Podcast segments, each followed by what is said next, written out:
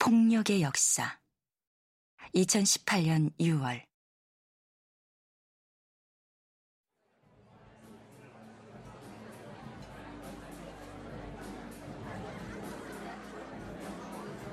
사우스 런던에서 열린 한 파티에서 그가 내게 다가왔다.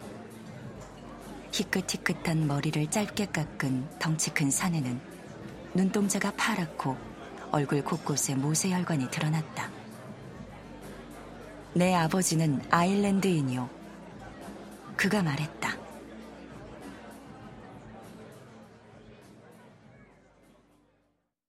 아버지는 빌딩 공사장에서 일했어. 런던은 아일랜드인들이 세웠지. 그들은 전부 젊어서 죽었소. 아무런 보상도 받지 못하고. 성면 때문이요. 성면이 뱃속으로 들어간 게지. 10대 시절에 철거 현장에서 일했다는 그는 40m에 달하는 겨우 몸통 너비의 지하 터널을 빠져나오는 인부에게 차를 건넸다고 한다.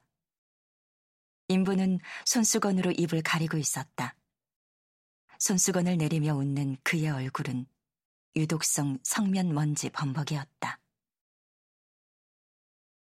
요즘에는 모든 것이 표면으로 새어나온다. 후기 자본주의에 느리거나 숨겨진 폭력, 이민자 구금센터의 은폐된 잔혹성, 인종차별주의 경찰의 은밀한 악행, 만물을 꿰뚫어보는 소셜미디어 수정구슬을 통해서다. 모닝커피를 마시며 트위터 feed를 넘기다. 나도 모르게 snuff 영화의 감별사가 될 때도 있다. 한 여대생이 학교 기숙사에서 전 남자친구가 쏜 총에 맞아 숨졌는데 그녀의 최후를 담은 동영상이 영국 일간지 웹사이트에서 반복 재생되었다. 주차장에서 휴대전화를 들여다보던 흑인 남성은 폭동 진압복 차림의 백인 경찰 셋에 의해 차에서 끌려나와 구타당했다. 퍽, 퍽, 주먹이 날아든다. 작가로서 요즘에는 폭력 말고 다른 걸 쓰면 불경하다는 생각이 들어요. 프랑스 소설가 에드와르 루이는 신작에 관한 인터뷰에서 이렇게 말했다. 그의 신작 폭력의 역사는 길거리에서 우연히 마주친 타인에게 강간당하고 살해당할 뻔한 경험을 담은 자전적 소설이다. 그러나 실제로 이런 소재를 다루는 것 자체가 진짜 불경제가 되는 경우도 있다. 마치 시각화된 공포가 기록된 실제 사건보다 더 몹쓸 외설이라도 되는 것처럼 말이다. 쿠박의 미국인 예술가 아나 맨디에타를 염두에 두고 하는 말이다. 1973년에 맨디에타는 아이오와 대학교에서 강간 살해당한 여대생의 사건을 자신의 아파트에서 재현하는 퍼포먼스를 펼쳤다. 자신의 신체를 동원해 직접 반쯤 벌거벗은 채 허벅지에서 피를 철철 흘린 그녀는 가해자이자 피해자로서 애도와 저항의 충격적인 현장을 조성한다. 몇 달 뒤에는 정육업자에게서 소피와 짐승 4장을 얻어와 자기 집 앞 보도에 양동이째 쏟아놓고 문 열린 차 안에 숨어 행인들의 반응을 촬영하기도 했다. 뭔가를 한 사람은 아무도 없었다. 건물 관리인이 나와 오물을 상자에 쓸어 담을 때까지 그녀의 현관문에서 새어나온 피는 그곳에 그대로 있었다.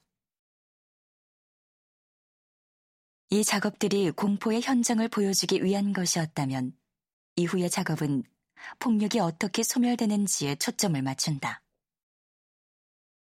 실루엣 연작의 경우 대지 위에 여성의 실루엣을 새겨넣고 두껍게 풀을 덮거나 실루엣을 따라 꽃을 장식하거나 불러 태운다.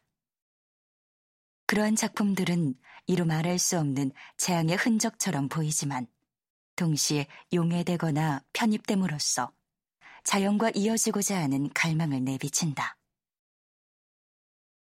그녀의 작품을 들여다보면 이상하게 위로받는 기분이 든다. 마치 작품을 통해 드러나는 폭력이 제 아무리 잔인한 것일지라도 인간의 행위 따위는 하찮게 보일 정도로 거대한 시간의 흐름에 흡수되는 듯하다. 그런가 하면 눈밭에 새겨진 여성의 핏빛 실루엣을 볼 때마다 떠오르는 장면이 있다. 맨디에타처럼 불경을 대면하고 기록하는 일을 꺼리지 않았던 한나 아렌트의 예루살렘의 아이히만 속 한 장면이다.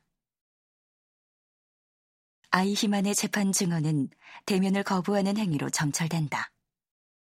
아이히만은 보지 않았다. 그는 구덩이에 켜켜이 쌓인 벌거벗은 시체들로부터 고개를 돌렸다. 가스실의 전조였던 이동식 가스차의 구멍을 통해 내부를 들여다보기를 거부했지만 안에 갇힌 사람들의 비명소리까지 피할 수는 없었다.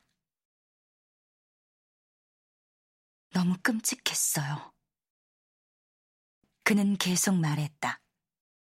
그가 본 것은, 그러니까 그가 외면하기로 한 많은 것들을 대신한 것은 바로 흙을 덮은 시체 구덩이였다.